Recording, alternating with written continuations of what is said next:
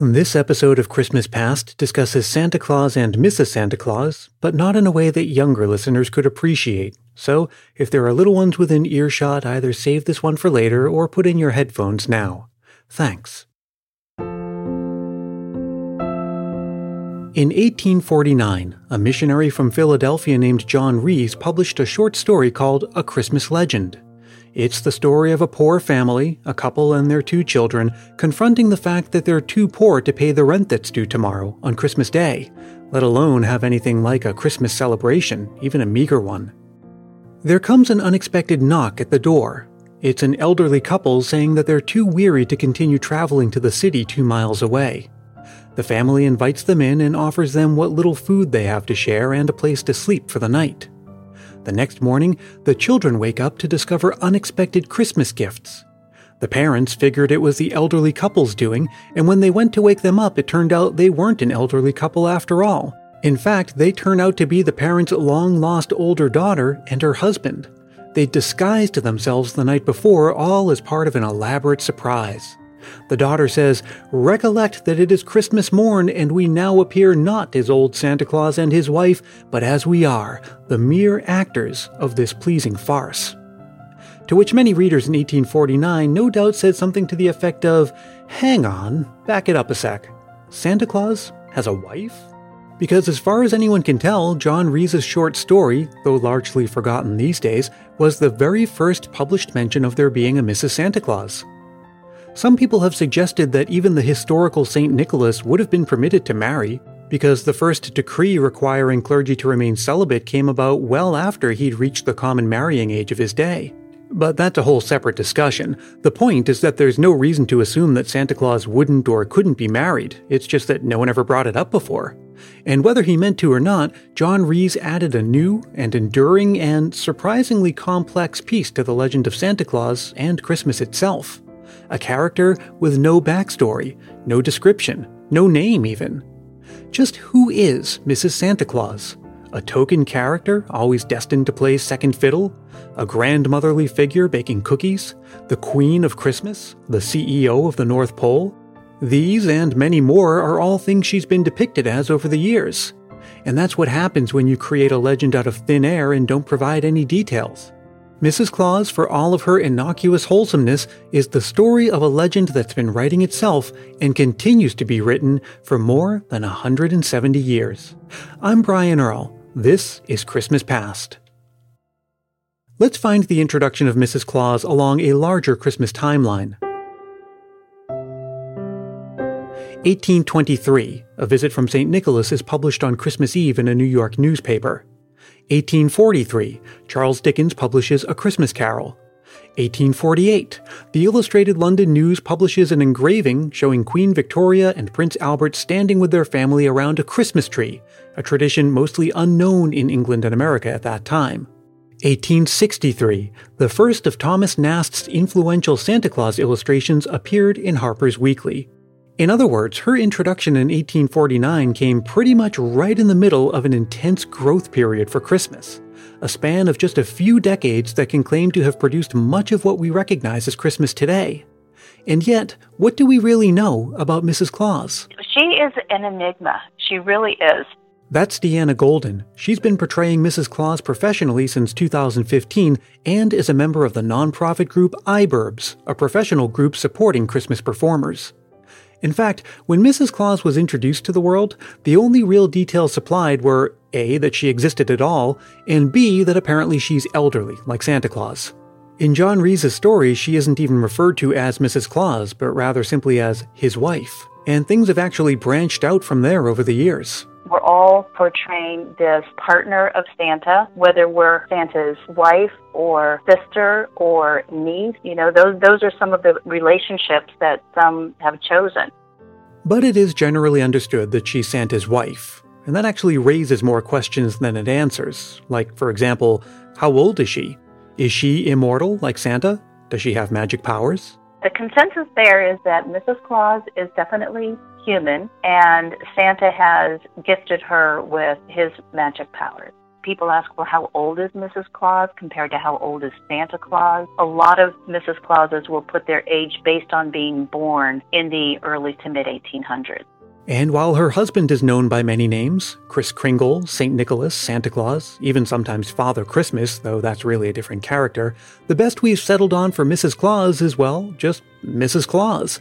Though there have been some attempts to give her a first name. There are some articles out there where she's been, her name is, is Gretchen or her name is Jessica. And many Mrs. Clauses have adopted those names as their character's name. And though it's pretty well known what Santa's main job is, Mrs. Claus's job, or even whether she has one at all, has also been subject to invention. She's often shown baking cookies, managing the staff of elves, maintaining the naughty list. The few consistent things about Mrs. Claus are first of all, she's generally understood to be a kindly, grandmotherly kind of figure, and second of all, just like her husband, her legend is being written in real time and will likely never reach its final form. And that constant evolution is driven by various shifts in culture, the entertainment and publishing industries, and people like Deeana Golden. It's an interesting evolution. It, it really is. She is a mysterious character, and that's the beauty. And when we talk to all of the Mrs. Clauses who are out there, it's the beauty of it because we're creating our history as we go. One of my dear friends, she and her husband are Renaissance Santas. There are other Mrs. Clauses who are very modern. It runs the, the full spectrum. And certainly, the way that we think of Mrs. Claus and her role and overall presence in the world of Christmas continues to change with the times. For much of her history, she's been portrayed as basically a housewife and fulfilling that cliche about there being a great woman behind every great man. But some contemporary interpretations suggest she's a feminist icon, a figure of quiet strength and power, the one who really pulls the strings to make Christmas happen. Then again, maybe she just is who she is.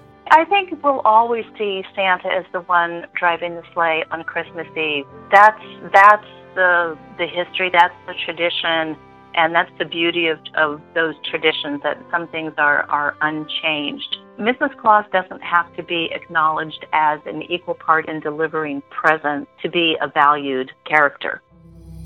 She's uh, got her feet propped up on Christmas Eve. She's got a good cup of hot cocoa and her feet propped up, and she's going to watch a Hallmark movie. You think you know, but you don't at all. You think you know, but you don't at all. Give it up, give it up, give it up, give it up to the missus. Give it up, give it up, give it up, give it up, Queen of Christmas. You think you know, but you don't at all. And now for a Christmas memory. If you've been following the season so far, you'll know that the Christmas memories work just a little different this year, and that's because I'm recording most of these episodes in the summer, when it's still too early to ask you to send them. I'm doing that because come November, we'll be welcoming a new member to the Christmas Past family and to the household here at Christmas Past headquarters. So, in many of these episodes, the Christmas memories you hear will be from yours truly. And even though the season is winding down, I want to make sure that you understand that I still want to include your Christmas memories this season. There's still time to send one, and there's still a place to include them in the episodes that will come out in the coming days. So, as always, the thing to do is record a voice memo into your phone and send it to ChristmasPastPodcast at gmail.com. Try to keep it reasonably short, clean, and family friendly, and be sure to say your name and where you're from. Now, we've all had that experience of receiving a Christmas gift that we didn't really care for. In fact, it happens nearly every year, and it starts at a young age a pair of socks from an aunt, something from a grandparent who doesn't quite understand your tastes, some generic Secret Santa gift. We learn pretty quickly to feign excitement or at least express cursory gratitude, but that doesn't always go according to plan. Like this one Christmas morning sometime in the 90s when I was in my late teens. My mom handed me and each of my four siblings a gift of about the same size and shape. And she said, This gift is the same for each of you, so I want you all to open them at the same time. Okay, one, two, three. And we all unwrapped our gifts. And we all looked at what we unwrapped, and then we all looked at each other in confusion, and then we simultaneously burst out laughing. Like uncontrollable laughter where you feel like you can't breathe. Because my mom had gotten each of us a tie dye t shirt emblazoned with the face of a different Disney cartoon character. I think mine was Donald Duck. And my first reaction was to wonder who thought Disney and tie dye went together in the first place. Then my second reaction was to wonder what my mom was thinking. Like, was I going to wear this when all of my Smashing Pumpkins or Jane's Addiction t shirts were in the wash? Was my sister going to wear hers to complete her Winona Ryder look? My mom couldn't help but laughing along with us, even though I know she was disappointed. And her response was the most mom thing a mom can say. I thought that's what all the kids were wearing nowadays. Well, valuable lessons were learned that Christmas morning. Learn to control your Christmas giggles and never give tie dye as a gift. Christmas Past is produced in wonderful Willow Glen, California by yours truly, Brian Earl. Thanks so much to Deeana Golden, and thanks also to Tiffany Houghton. You heard her song Mrs. Claus in this episode, which she released last year with Tiffany Alvord. You can actually find two different versions of that song on YouTube or check the show notes for this episode for a link. I'll also put a link to IBRBS in the show notes. And come on by ChristmasPast.media for more Christmas fun like articles, quizzes, infographics, and more. Let's stay connected for the rest of the Christmas season and beyond. You can reach me anytime at ChristmasPastPodcast at gmail.com or connect with me on Facebook, Twitter, and Instagram. Join the private Christmas Past Facebook group if you haven't yet. And hey, if you're feeling the Christmas spirit, why not help more people discover this show? It's as easy as telling a friend about it or leaving a review on Apple Podcasts. And if you do leave a review, I'll send you a Christmas Past sticker and a handwritten Christmas card as my way of saying thanks. Get in touch for details on that. The Christmas season is growing shorter, and I hope you've enjoyed every minute of it so far, and I'm looking forward to spending the rest of it with you together. Until we meet again, stay safe and healthy, look out for one another, and may your days be merry and bright.